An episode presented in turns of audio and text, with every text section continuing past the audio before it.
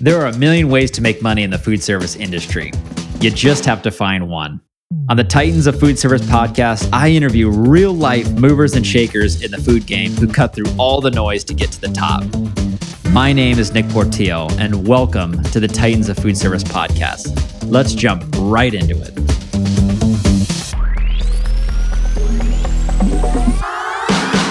Welcome back to the Titans of Food Service podcast. Today I welcome Jaclyn Glatzer. She is the managing partner of JKG Food Services, the president and CEO of World Select Cuts, the founder of the MISE Conference, and the VP of Client Services for the Summit Group. It's a very fun conversation. I think you're really going to enjoy it. We talk all about entrepreneurship and marketing and food service. So if you have a pen and paper, get it ready. Let's go ahead and jump right in.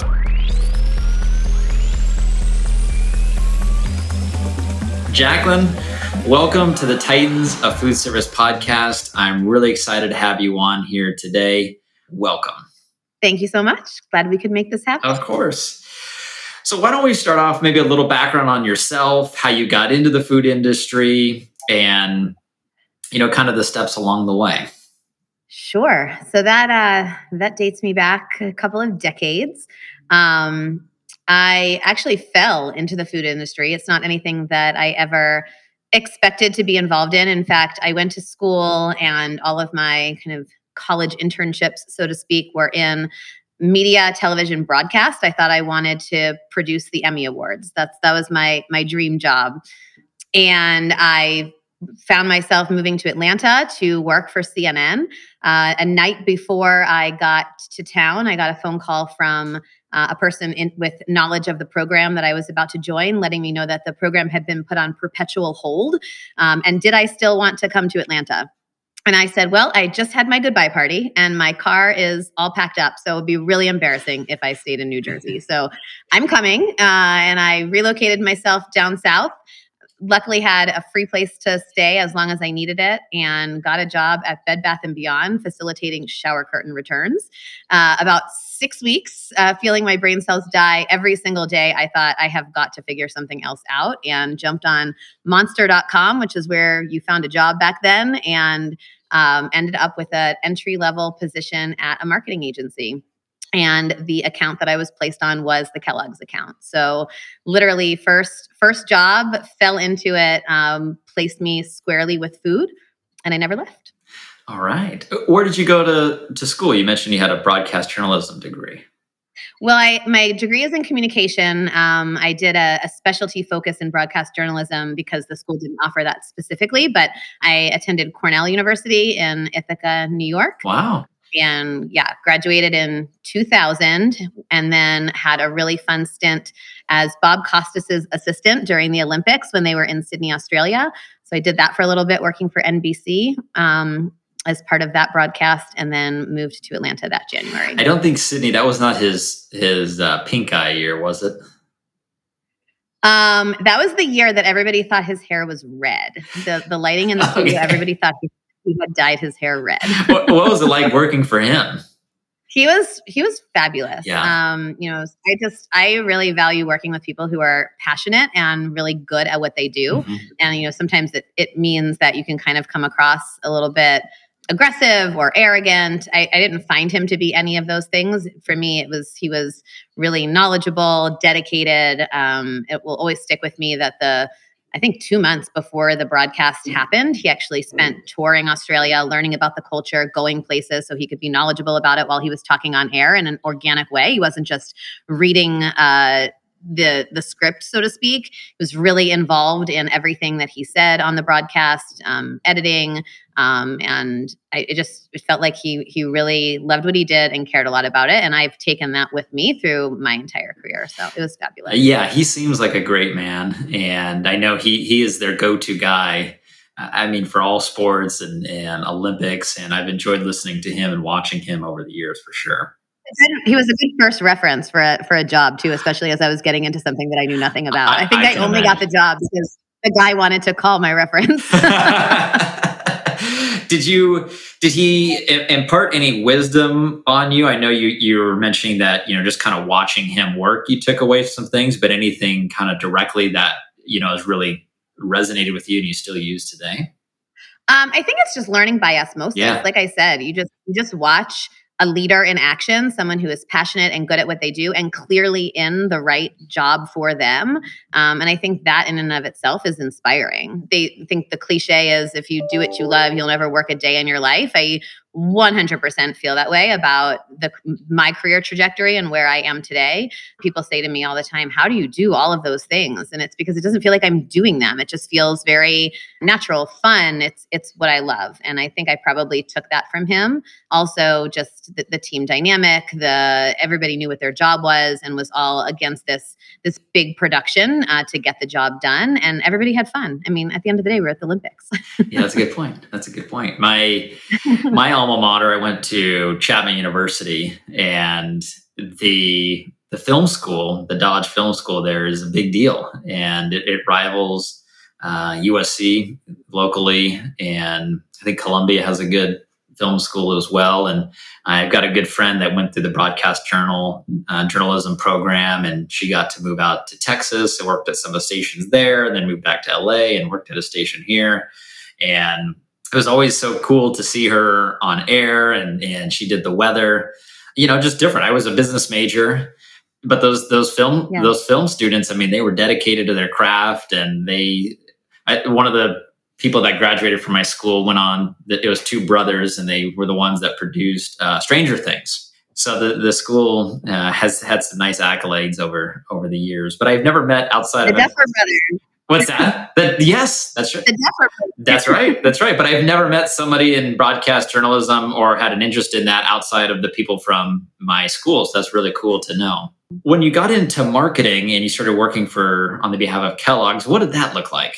So my first job, I mean, it was trying to figure out what toy to put into the cereal box to align with the the licensed property that mm-hmm. Kellogg's was associated with that particular quarter. Um, my accounts I worked um, in, in account specific marketing. And so it was more on the retail side at that point. Kroger, I think, was the biggest one. I worked with some smaller uh, chains down in Texas, et cetera. But it showed me just a whole nother way to be creative. And that was really what it was about for me when I hopped on Monster and I was looking for a job. It was about, well, how can I maximize these skills I have and what I really love about television broadcasting, but maybe mitigate some of the things I don't love, mm-hmm. like working long, not long hours, but weekend hours. You know, a lot of times you'll work on a big project for broadcast television and then breaking news happens and it doesn't even make the air. So that was always a little bit deflating.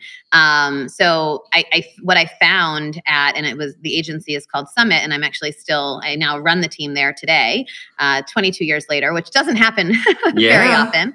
It, I found this outlet for creativity and project management and uh, a little bit of event and just the skills that I loved within broadcast. And I didn't even know that I had never even heard of a marketing agency before. So I did that for about a year and a half, um, planning account specific activations against property relationships like the Disney properties or NASCAR, et cetera. And then I was moved onto the NASCAR hospitality team. And so I did a year traveling the NASCAR circuit, which again, I mean, you're never, you're not working when you're doing things like this. I mean, it was just, things just kept being fantastic. I was very Britney Spears with my my headset and uh, my sign, and I would take grocery executives through the pits. Uh, Terry Labonte was their driver at the time, and we would introduce folks to him. We did the whole suite uh, hospitality. That stint just taught me go go go. Yeah. Um, you know, take advantage of every opportunity that you have. We, I was working Monday through Friday in the office, and then at the track on the weekends, and you know, hobnobbing with top grocery store retailers and it was it was another fantastic experience. That then uh, led me onto the kellogg's food service team and so that was my first introduction to food service um, and there i never left. So uh, from that i worked on the kellogg's account for another couple of years and then my my career just started taking off as i became from account coordinator to assistant account executive to account executive and kind of all the way up uh, through the agency ranks mm-hmm. so at this point in my career i've touched uh, kellogg's uh, sara lee barilla Segafredo coffee, Bel Brands. I work with uh, hand in hand with Australian Beef and Lamb, which is the commodity board for uh, red meat from Australia, um, which has taken me into another whole career trajectory. So at this point in my career, I am I'm all in on all things food service on the agency side, and my team is essentially an integrated marketing arm of companies whose food service departments aren't as robust and they need that agency to kind of be there i say arms and legs or extra hour in the day that you always wish that you have. right. I don't know if you've ever heard of the company, the marketing arm. Um, I don't think I have. It, no. it, it, sounds somewhat similar. They're a marketing company, and a good friend of mine works there. And what he does is pairs large brands like Procter and Gamble and all of their affiliate brands to athletes and influencers. So he gets to like he goes to the he just went to the NFL draft last week and he gets to go to the Super Bowl activities and gets to meet all these really, uh, you know, well-known big-time athletes and some of the influencers. It's I'm like, dude, you got the best job. It sounds so fun, right. and he loves it. So you were mentioning the something about Australian working in Australia. Tell me a little bit about that because I was reading through your bio, and I believe you started a company called is it World Select Meats or Cuts? Yeah. So I'll, I'll, take a little bit of a step back. Um, so working for the agency since 2001. In 2016 ish, um, I was sensing a lot of my clients asking me for assistance helping them access the lodging mm-hmm. segment specifically, um, seeing that it has huge growth potential. We've got our GPO contract, or we're never going to get a GPO contract. We don't want one. But how do you how do we get through at the property level with hotels? Right. Looking around at all of the options that were out there, and there were some at the time. There were some publications that uh, targeted hotels. There are some conferences. CIA still does a great one that targets the lodging segment, but more at the executive level there was nothing that was singularly targeting hotel property level chefs mm. to help achieve sales success. Uh, so we shopped. Uh, my my colleagues and I tried to shop the concept around to other folks that were running conferences at the time. You should do this, or you should start inviting hotel chefs to this conference. People want to reach them, and no one was really interested in doing it at the time one of the key publications was just shutting its doors another one was kind of get keeping keeping its feet on the ground my conference friends were saying they had enough to do they, did, they didn't need more and it kept coming back to you should do it right. i thought oh good gracious that's that's all i need i had two two little kids at the time you know do i really need this but I'm not really one to like to say, I don't know. Mm-hmm. Um, I like to figure it out. So when my clients kept asking about it and we couldn't find someone to do it, I got together with my two current business partners today and we said, you know what? We can do this. We know what we're doing. We're smart. Um, we're gutsy. And that was my first, albeit smaller, uh, entrepreneurial journey. So in 2016, we incorporated what is known as JTA conferences, which operates as the Mise conference. Okay. Um, myself and two partners, and we started the industry's first uh, conference uniquely for hotel property level chefs.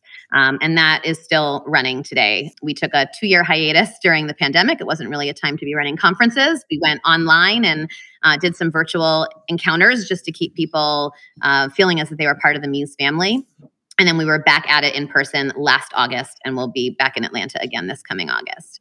So I think that that, just to get back to your initial question, yeah. gave me this taste for being in business for myself, being entrepreneurial, taking a jump, saying yes to things, and trying things that are uniquely outside of the comfort zone. Mm-hmm. So then a couple of years later, when uh, another colleague who I was working with on the Australian beef and lamb business came to me and said that they thought there could be opportunity to help make lamb more accessible and approachable for the US population by turning it into a sandwich deli meat, which had never been done before.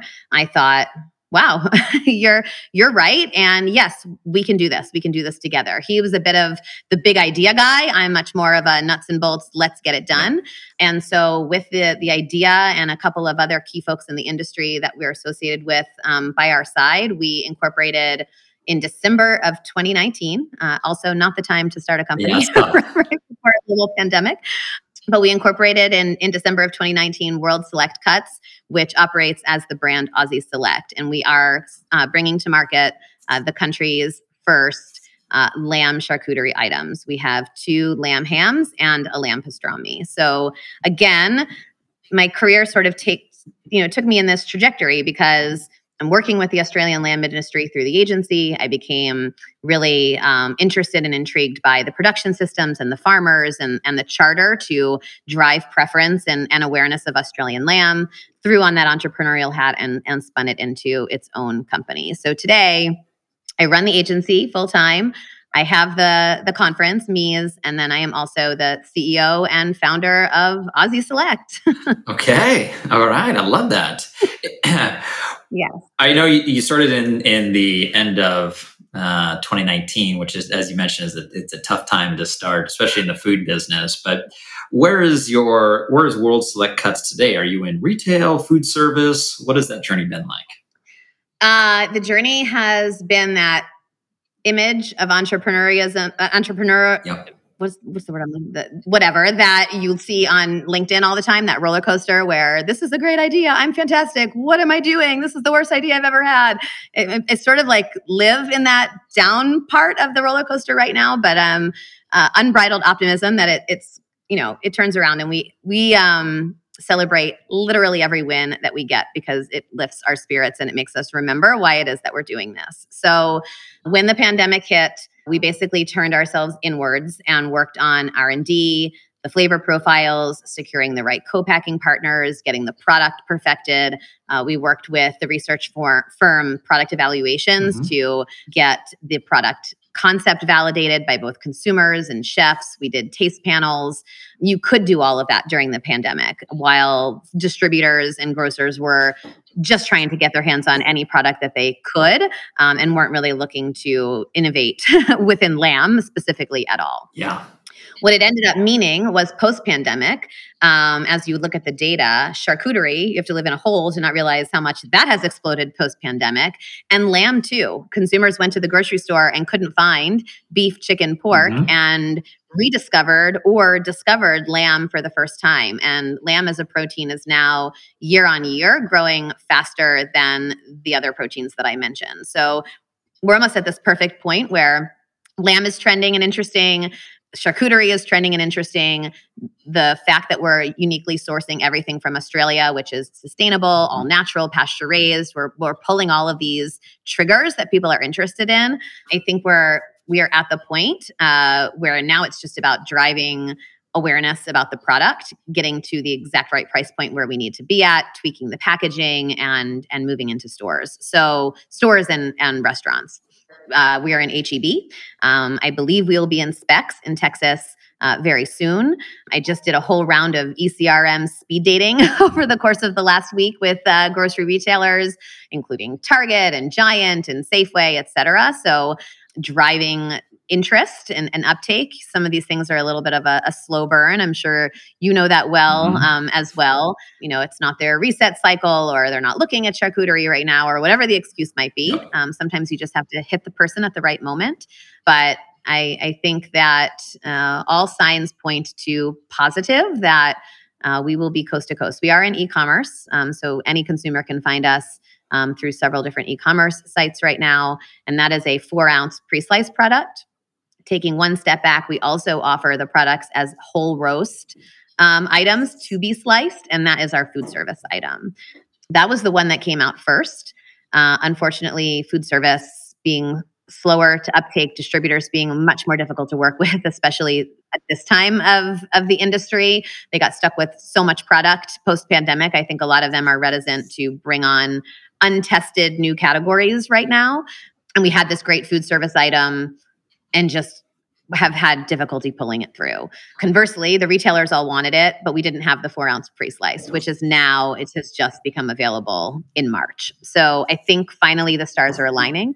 I'm in the process of hiring um, some sales folks to help us with food service, just trying to find that magic that magic potion? Is it a, is it brokers? Is it full time salespeople? Is it working w- with key distributors? Are they broadliners? Are they specialty distributors? And you know, I know marketing, and I've spent the bulk of my career helping products effectively market in food service but when it comes to the sales side it, it is all new so i've definitely not done everything right i've learned a lot as as the process has gone forward but I know with confidence that we have the right product at the right time. So it's just a matter of kind of connecting those dots.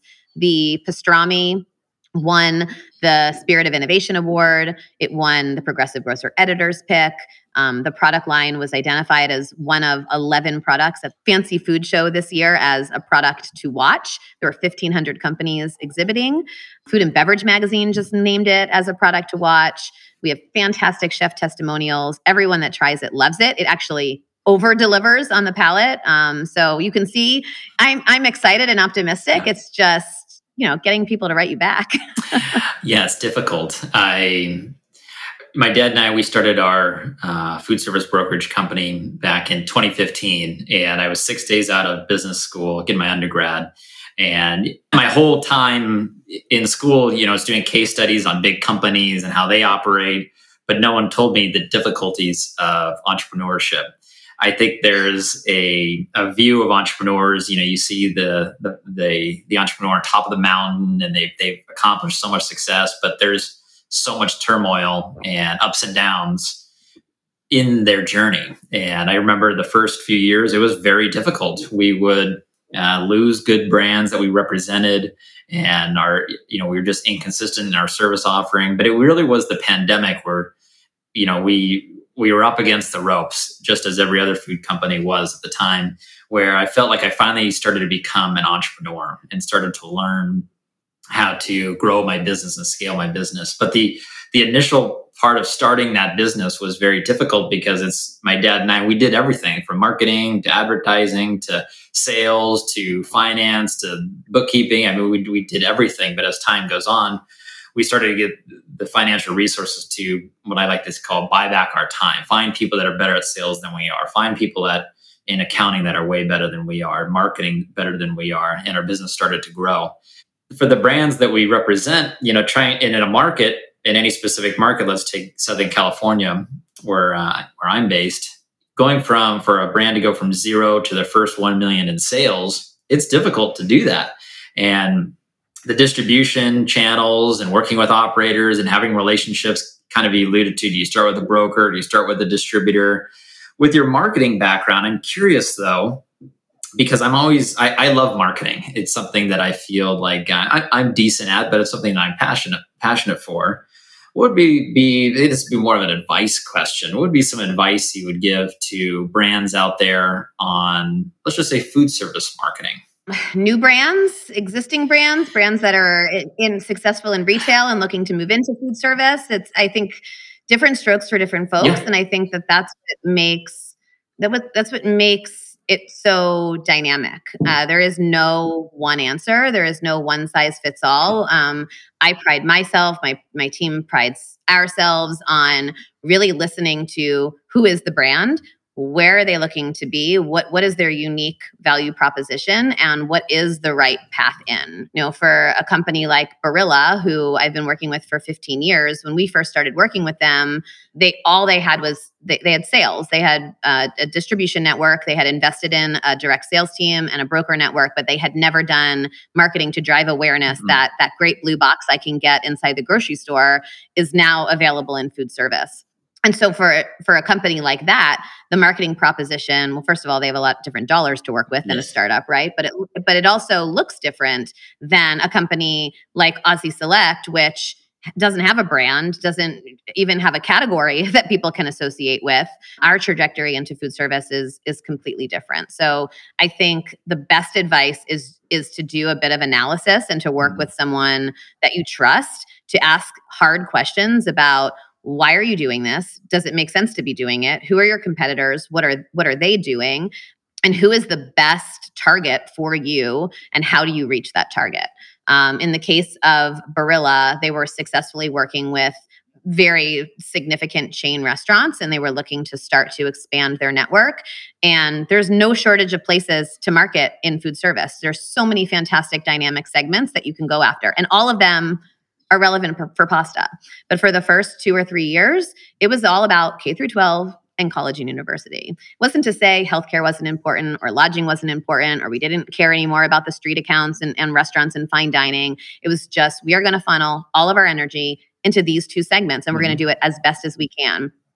And then in year three, we can expand. And in year five, we can expand again. And oh, look, now there's a new product line, you know, coming in. We we almost have to do it all over again and, and target that product line to those segments. And it's just starting slow, walking before you run, being focused knowing what your unique value proposition is and and selling it to the individual person um, so much in food service i think that's done wrong is people try to sell their whole product line to everyone with the same message because yeah. um, you can do that in retail you you can't do that in food service. How you sell to a K through 12 food service director is really different than what's going to resonate with, you know, a hotel chef. And so working with folks again that you trust or that are knowledgeable about food service that can help you craft the right message at mm-hmm. the right time um, for your right product and it might not be your whole portfolio um, i think that that's the the best advice that I, I i totally see what you mean you know there's a different strategy for someone who's more established like a barilla in food service versus your tech startup out of silicon valley you know might have a different viewpoint for the brands that have established business in food service what are maybe some tactics that they can use on the marketing side? A lot of times I get a, I get calls from my manufacturer clients and they ask, you know, what do other manufacturers do on their marketing side? Because I think on, on food service, the robustness of marketing is not as much as it is on their retail side. A lot of times the marketing might be around point of sale or having table tents or pop-up banners for food shows, food show specific marketing things, or maybe some marketing tactics for established food service brands. So food service is a relationship business. Yeah. So I am I am all about putting your brand into the hands of people who can then influence others um, to love your products. Mm-hmm. So tactics that I love are custom events, curated events just for the brand. Sometimes you can't do that right right away. Sometimes you have to go to somebody else's party before you can get somebody to come to your party. Um, but with a long-term goal of, of holding these you know custom curated events any opportunity that you can have to put your product into somebody's mouth watch their reaction and answer questions about about it live which is what was so difficult about the pandemic and food service mm-hmm. right? Because so much of that that died away. But i do love events i am also an early adopter uh, by nature. I like to go into the uncrowded spaces. I like to work with people uh, to understand what is nobody else doing and why are they not doing it and how can we make it work for for this particular brand.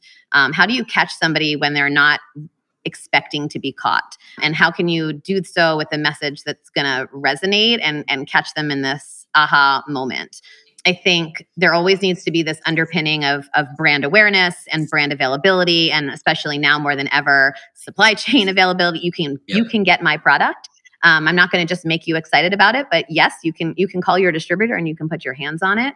Less difficult for a known brand than for a new brand, mm-hmm. but yeah, today it, it, for me it's it's all about events, custom curated experiences, putting product into people's mouths, less trade show, um, more conference and and experience. And I'm also playing a lot with digital. Expand on that digital. Can you're gonna get me to give away all my secrets? Um, you can you can do so much more with your dollars um, in digital than you can anywhere else. Um, it's incredibly efficient and efficient not just in the cost of the spend, but in terms of the effectiveness of the cost of the spend. With the data that is available out there now, you can test and push out messages to all sorts of different people um, and key decision makers in a way that you never could before. We are working with a partner who can actually target B2B decision makers down to where they work. Uh, and you can push out creative to them based on their place of employment and their title and, and decision making authority. Mm-hmm.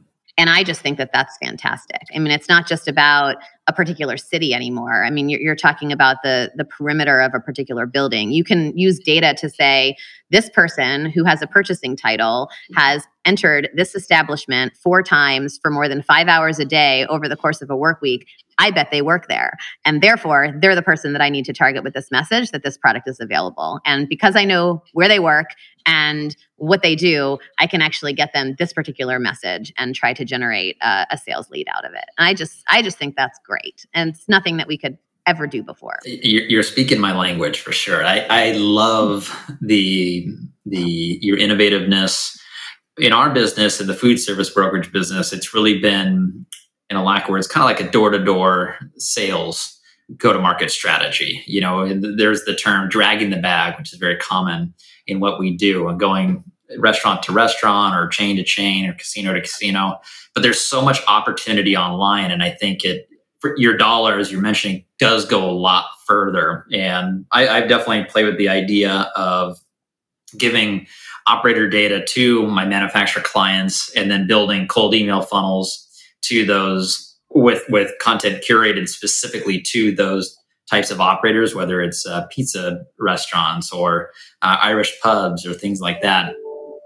And i think it's definitely the future. And i think there's a lot of disruption that can come to the food service industry. Everybody's has always been saying you know amazon's going to come into food service but i think there's a much bigger play forming on the digital side and you can even create ads now on LinkedIn and Facebook to go directly to your target consumer and determine, you know, what the cost per click is for them. Is it something that they'd be interested in? Uh, so it's really fascinating. Yeah, I'm running an Aussie Select LinkedIn uh, acquisition campaign right now, and it's you know typically I think four to five dollars um, per per click or that you're getting and we're hitting 75 cents 60 cents. It's it's just amazing and it just revalidates. People are interested in this in this product. They're interested in learning more. You can then use that data to sell back to the the grocery retailer to the food service operator because it, it's meaningful. And i don't think that dragging the bag will ever go away no. but isn't it so much more valuable to drag a bag that people recognize or have heard of or can say, "Oh my gosh, I just saw your ad last night while I was sitting on the couch watching Netflix," than to show up with a bag and somebody say, "I've never heard of you." So, you know, mm-hmm. it's it's so critical to be integrated. You, have got to be driving awareness while you also have product availability, while you're also working the relationship and you and really you need to be doing all of those things simultaneously in order to find success. It's it's not enough to just do one. I mentioned events. I'm i'm super passionate about events. We we are very very good at them. And i have a, a really pride worthy network of folks um, within the industry that I think now believe in our the events that we do and, and trust them and, and do show up, which makes them, of course, even more valuable. We host an event at NRA, which will be in a couple of weeks um, here in Chicago, and it's a brunch uh, Sunday morning, nine thirty to eleven thirty, and it's always a success. And we have ten sponsors who come in at a very low cost um, to be able to be in the room and serve their food to the operator attendees um, who will be there.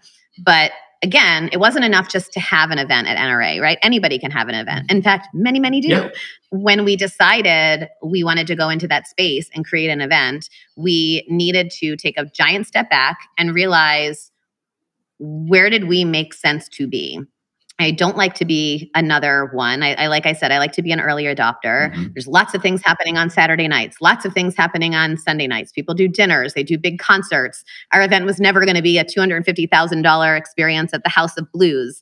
Um, and I didn't really want that. Yeah. Uh, but there was all this white space in the morning before the show opens, when people need to eat something to line their stomach before they walk the show, when they're sober, um, when they're maybe even more receptive to having conversations, where the music isn't blaring and no one was doing it. So, Sunday morning, uh, we have an amazing space, lots of windows. People just come for food, pop in, pop out, stay for 15 minutes, stay for the t- whole two hours.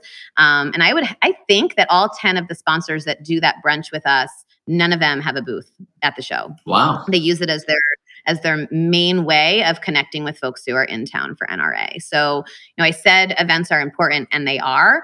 Um, I think they need to be the right event at the right time and they need to be purpose driven. Um, it's it's not just enough to you know throw up a flag and say come to my party. Yeah, you have to deliver uh, exceptional value if you want to disrupt, you know, and, get someone to stop. Especially at the NRA, as you mentioned, there's other events happening, especially in the evening time. Uh, if you want to get someone to stop and come in, you have to be uniquely di- different and deliver a lot of value so they come back next time too. For those listening, how do how would they find this event online to sign up? Or is it just a show up? How does it work? Yeah, so it's invite only. Um, so okay. you have to know you have to be invited by one of the sponsors by one of the sponsors. All of my sponsors are allowed to submit as many invitees as they want to, and then it's uh, first come, first served in terms of the amounts of space that we have um, for the brunch. So at this point, we are we are sold out, um, which is again a nice feather in the cap to to be sold out on such a busy weekend. You know, two weeks before the conference happens, just with a great representation of colleges and independent restaurants and chains and you know non-com national accounts et cetera uh, all will will come through the doors um, uh, of the brunch. So it's it's fun. I'll, I'll fly in and, and host the brunch and then get the heck out of there because that city is crazy it, during NRA week. It really is. I don't know if it's the biggest event. I'm sure there's other industries that have events that are just as big, but uh, you know the cost of a hotel is through the roof for a night, and um, it's a really yeah. it's a great event, and I know it's our industry's biggest, or if not one of the biggest events that's put on. The other thing on relationship building that I'll elaborate on that kind of takes you a little bit away from events is I always encourage my brands and, and boards that I work with to leverage their customers to sell for them. Um, and so several of my clients have their own um, ambassador teams, chef influencer panels, whatever you want to call it. Um, you know, a group of people who believe in your products, who use your products, who you can use for testimonials. Sometimes they can be run in advertising. They do recipe development for you. They can influence packaging design, R&D, progress. You have to treat these folks well and, you know, for it to feel organic, they they need to be true believers. So it again, don't just hang the flag and say you you six are going to be my ambassadors. It, it, you know, it has to be meaningful. Um, as does anything really mm-hmm. that you do in marketing for it to be believable, but if you have a brand, a trusted brand, um, like you were asking about before, that has a great set of customers, use those customers um, to your advantage. So many of them like the podium. They they like the opportunity to do something a little bit different. Oftentimes, they are very proud of of their association um, with you. We have some chefs for some clients that every time that they travel, uh, they post on Facebook with their swag. you know, um, I don't know if I I can name drop her because she's so fantastic, but uh, Tamara Scroggins, she was with she was with Sizzler. She's no longer with them yeah. anymore. I'm now going to kill me. Where the heck is the name of her? She works, oh, Hart House. Uh, Hart House? She works for Kevin Hart. Yeah, Hart um. QSR concept. And she was a Barilla brand ambassador um, for years. And we gave her a backpack. And whenever she travels, she posts on Facebook hashtag Barilla bag travels. I mean, that is marketing. Yeah. You can't you can't pay for that. I shouldn't tell I Tamara, thank you. I, I, don't have a check in the mail for you right now. But um yeah, I mean that that kind of endorsement and friendship and relationship. I mean, it's we would do anything for her. She would do anything for us. And if you've got customers like that, use them um, because that is what relationship marketing is all about. Yeah, totally. I think back in the day, you know, Gatorade would pay millions to Michael Jordan and Mia Hamm to do a commercial. And now brands of all different sizes can afford, you know, m- like a micro influencer or someone who's well connected, like a Tamara Scroggins with her demographic or with her people that follow her on whatever social media channel she's on. So it's really cool and it, it allows brands too to be disruptive, to come in and be different and think differently. I really enjoy that landscape. It makes it a lot of fun. It does. And at the end of the day, we're all people. Mm-hmm. We all like to be recognized. We all like to be a part of something. And you know, what what I love most about this industry is we're in the hospitality business. Mm-hmm. You know, we're good people. We're fun. We're friends. We enjoy seeing each other. I don't show up to a conference and see other agency folks there and say, oh, it's, it's my competition. They're, they're, they get the same hugs that everybody else gets. I mean, I, I think it's just, it's such a, a, good industry to, to work in and everybody moves around and somebody that may not be relevant to you today could be relevant to you tomorrow. So be nice to everybody. it's an industry that you don't pick this industry, it picks you and it's, it's impossible. Uh, I'm going to use the word impossible to get out of it too. Once you're in it, you're in it. And so it, it, my dad's always uh, taught me don't burn a bridge, especially in this industry, because you never know that person might go to a company that you're you're going to want to work with in the future. Uh, it's very 100%. it's very tight knit for sure. And when people come over, I come over to food service from retail or uh, you know a different part of their career. I always tell them it's going to be the best thing that they've ever done. They're they're going to wish that that the past didn't exist and they were only with us in food in this crazy food service world always. Yeah Um, and similarly, when people decide they need to stretch and, and leave food service and try something else, I give them a really hard time. I know, right? and a lot of times they want to come back. Always. what are some of the changes that you'd love to see in the food service industry in the future? Oh, goodness. What hat do I want to wear to answer this question? What changes do I want to see? I think my biggest frustration, honestly, and this is it's it's personal, but it's probably uh, transcends me to to many, is I think our current distribution environment mm. is really really difficult. Okay, it does not beget entrepreneurship it doesn't beget innovation differentiation. It's just it's not built for that. Um, and that's by no fault of their own that you know that's a, that's efficiency and their own business that they have to run. But it, trying trying to navigate distribution is really really hard. And oftentimes you know chefs will get really excited about a product and they just they can't get their hands on it. Mm-hmm. uh, and that's a that's a real shame. And i think that's to your point earlier about amazon and, and whoever it's going to be and, and e-commerce is booming mm-hmm. um, even with existing distributors right now but whoever can figure out how to connect chefs with really niche products I, I, think is is going to have a, a, winner on their hands because there's a need for it. There's an interest in it. It's just it's hard when somebody if a chef wanted to order my product today in food service i could say to them it's available nationwide yeah. um, we are broadline distributed through us foods however it's a drop ship item so mm-hmm. that order comes in through me and it comes out of my warehouse overnight shipping because it's a refrigerated frozen item. It's really costly for a chef and it can prohibit, you know, some from using the product or finding success with it. Mm-hmm. But it also, I understand US Foods can't stock my product in every single warehouse that they have. That, doesn't make sense for their business model. So what's what's the happy medium? Why, how can we stop lining the pockets? Sorry, UPS and FedEx. How can we stop lining the, the, the pockets of UPS and FedEx and figure something out for the common good of of the industry? And of interesting menus and differentiation from account to account. I totally agree. And I've met some really cool entrepreneurs recently who are viewing the food service industry differently and not not so much on the distribution side but they're you know what they're providing for manufacturers and and brokers there's a lot of innovation coming and i'm excited to see what the future holds it, it, you know, I'm I'm I'm 30 today. I hope I can do this for, you know, we'll see if I can make it 50 years. But it, will be fascinating to see how this industry changes, you know, because it won't, what it'll be long in the future won't be what it is today. Uh, it's going to change and adapt very much.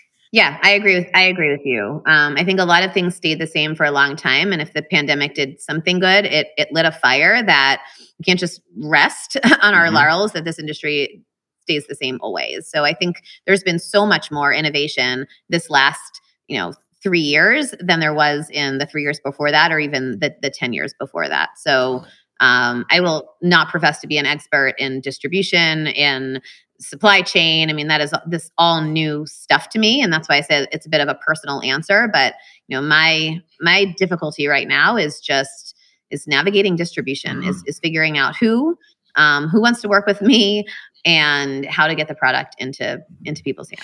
Yeah, if you ever watch the show Shark Tank, a lot of times the sharks will ask the uh, entrepreneur, the business owner, "Are you in distribution?" You know, for certain industries, and when they're not, it's it's hard because that is it's probably the in food service specific especially it's the hardest thing to do is to get into distribution once you get in and start to build traction with, with the operators that they service your business can grow but that initial just getting it stocked in there and having the the pull through or or having them be able to buy enough to buy direct and and do all of that it's challenging. And i'm excited to see where your journey goes. I was doing a little bit of research online um, about aussie cuts and i think you i, I love the, the brand story. I watched a little video that you had and i know you're going to have great success into the future. What are some of the things that you haven't yet accomplished but want to in the future? Oh, goodness. Well, I mean, anybody that knows me that's listening to this will start to laugh because my goal is a yacht. a yacht, okay. A yacht. My, my that is my that is my vision board. Uh, I do what I do because I am gonna sail off um, on my yacht, and so I tell anyone that wants to help me along my entrepreneurial journey that they get first cabin on the yacht if they uh, if they help help me out. But that's that's the the uh, the fun answer. Um, you know, why am I doing this? Obviously, we all we all do it because it's a career. We all do it because we want to be successful. For me, what I what have I not accomplished that I want to? I just feel really fortunate, Nick. I, I don't I, I don't have an answer to that because I couldn't have told you three years ago that I would be launching a national brand, a potentially a global brand today. I'm so fortunate. I would never have expected to sit on a podcast where I'm being called a titan in food service. Yeah. Like so many things come just because I I say yes, I'm optimistic, I'm friendly, I'm open, um, and you know i i make myself available to things as they come. So i almost don't know what i don't know right now. Um, i'm enjoying so much of what i'm doing. I feel like i do get to do a lot of what i like to do. I get to travel the places that i like to go. I like to hang out with the people that i like to be with.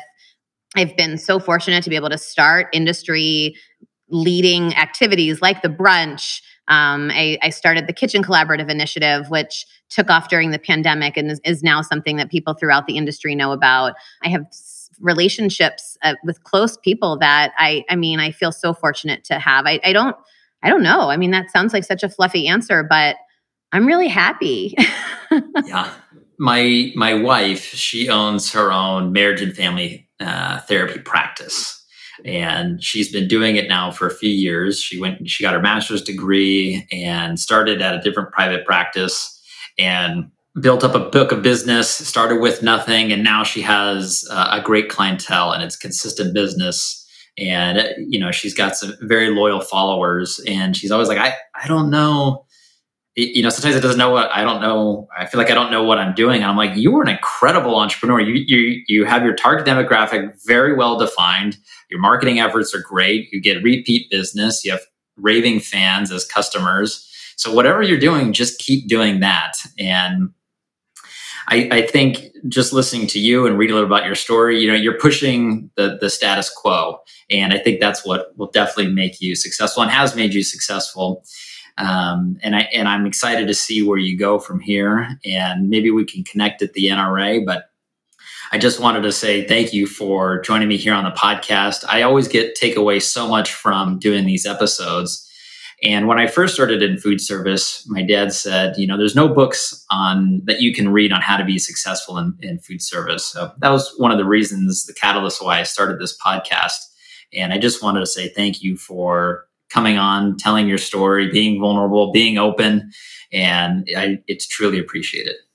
Oh yeah, no, thank you so much. It was absolutely humbling for you to reach out and ask me to be a part of it, especially when I look at the list of other folks within the industry who I adore and idolize that you've spoken to to to be in their ranks. Um, I'm a little bit like your wife. I, I suffer from uh, a, a, bit of imposter syndrome myself, and and sometimes it's like at one point somebody's going to wake up and realize that she does not belong doing what it is that she's doing. I'm going to keep doing it, and I'm going to keep having fun. good, good. Thank you so much, Jaclyn. I really appreciate it. Thank you.